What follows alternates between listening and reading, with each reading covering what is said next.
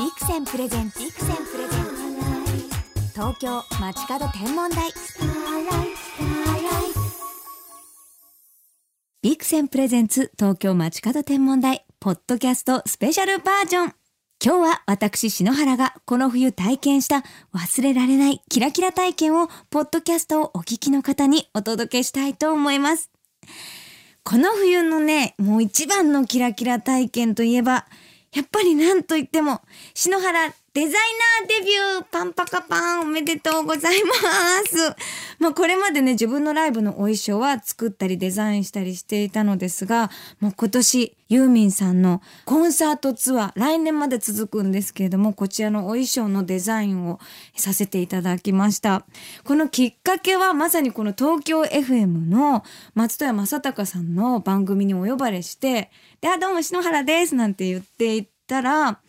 ともえちゃんはこう自分でお洋服作るんだよねってもしユーミンに着せるとしたらどういうお洋服がいい？って言ってうんなんか赤でこうシフォンでこうバーッと広がるようなこう上がタイトで下が広がるようなえオーガンジーなのうんシフォンシフォンとか言っていろいろお話ししてたら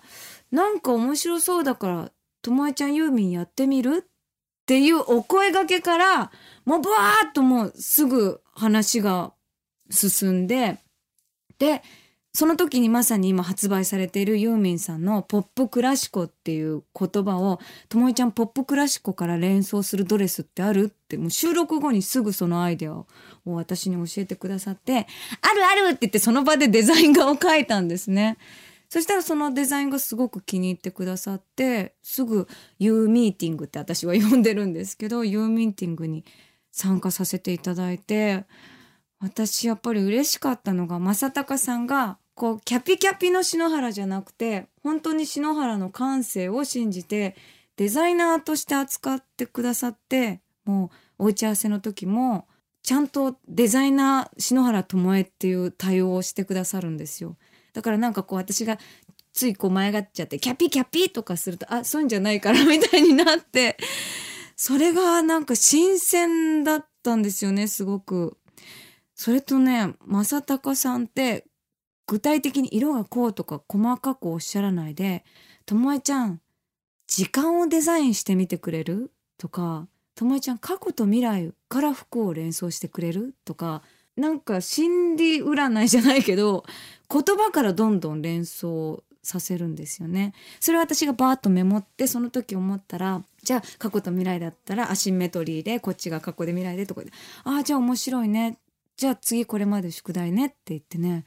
全部でね100枚ぐらいデザインが書いたんですよね。でも全然大変じゃなくてもう見せたくて書きたくて仕方がないの。でもうアイデアスケッチをたくさんお見せしたらね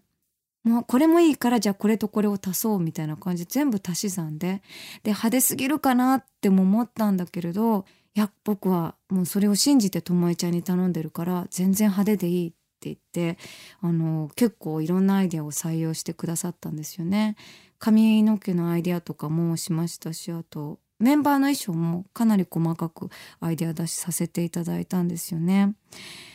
私はこのデザインに参加できたことも大きな喜びでしたけどユミさんがこうコンサートを見に行った時にやっぱりこう今までのメンバーと大きく変えたんですよねバンドメンバーもデザイナーももちろん。振り付けの方も結構若いメンバーを新しく取り入れたっていうふうにおっしゃっていてそれはやっぱ私の中でもすごく冒険だったんだけれどそれが私自身の刺激にもなっているってでライブの最後にねファンの皆さん今の私を受け入れてくれてありがとうっておっしゃったんですよ。そんな、うん、好きに決まってんじゃんって、あの、本当にライブ会場でずっと好きに決まってんじゃん、ユーミンってね、みんな思うんですけれども、そういう変化していく、あの、ユーミンを見つめられるのって素敵だなって、そういう、あの、こう、岐路みたいなところに私が参加できたのも、本当に光栄なことだなって思いますね。まあ星もそうですけどね。こうずっと私はこう見てると星って変わらないじゃんっていう人もいるんですけど私なんかゆっくり動いてる時間を見つめる星がゆっくり動いて見える地球がゆっくり動いている時間とかを感じるのもなんかすごく好きな時間なのでなんかそういう変わらないんだけど変わってるっていうのがなんか星の輝きともやっぱユーミンはリンクしてて本当にポップスターだなって思うんですよね。松任谷由実さんのコンサートツアーは来年7月まで全国各地の会場で公演となります。来年4月と7月には東京国際フォーラムでも公演します。ぜひ輝くユーミンに、そしてキラッキラの篠原のお衣装にも会いにいらしてくださいね。日の出前の2時間。あるいは日が沈んでからの2時間は国際宇宙ステーションが見える時間帯です。地上は暗いけれど宇宙ステーションの通り道はまだ太陽に照らされています。その光を受けた宇宙ステーションが星よりも明るく輝きます。明るい点滅しない光が穏やかに移動するのを見たらそれはきっと宇宙ステーションです。双眼鏡で捉えることができれば光はもっと鮮やかに。星空を眺めよう。双眼鏡のビクセン。ビクセンプレゼンツ東京街角天文台。まもなくお別れです。さあそしてクリスマスも迫る中素敵なお知らせがあります。来週12月23日月曜祝日午後6時から東京 FM ホリデースペシャル。ビクセンプレゼンツ東京街角天文台をお送りします。ゲストにスーパーソラガールの中川翔子さんをお招きして、篠原とショコタン厳選のクリスマスに聴きたいキラキラソングをお届けします。これは篠原にとってもメモリアルな日にしたいので、素敵な選曲ぜひご期待いただきたいと思いますね。東京 FM ホリデースペシャルビクセンプレゼンツ東京街角天文台は12月23日月曜祝日午後6時からです。どうぞお楽しみに。では篠原からこの時期の星空インフォメーションお届けしましょう。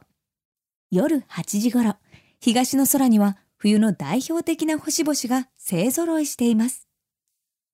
冬の星座は何といっても一等星がたくさん輝き華やかなのが特徴。まさにオールスター夢の共演です。それでは、そんな一等星たちをご紹介しましょう。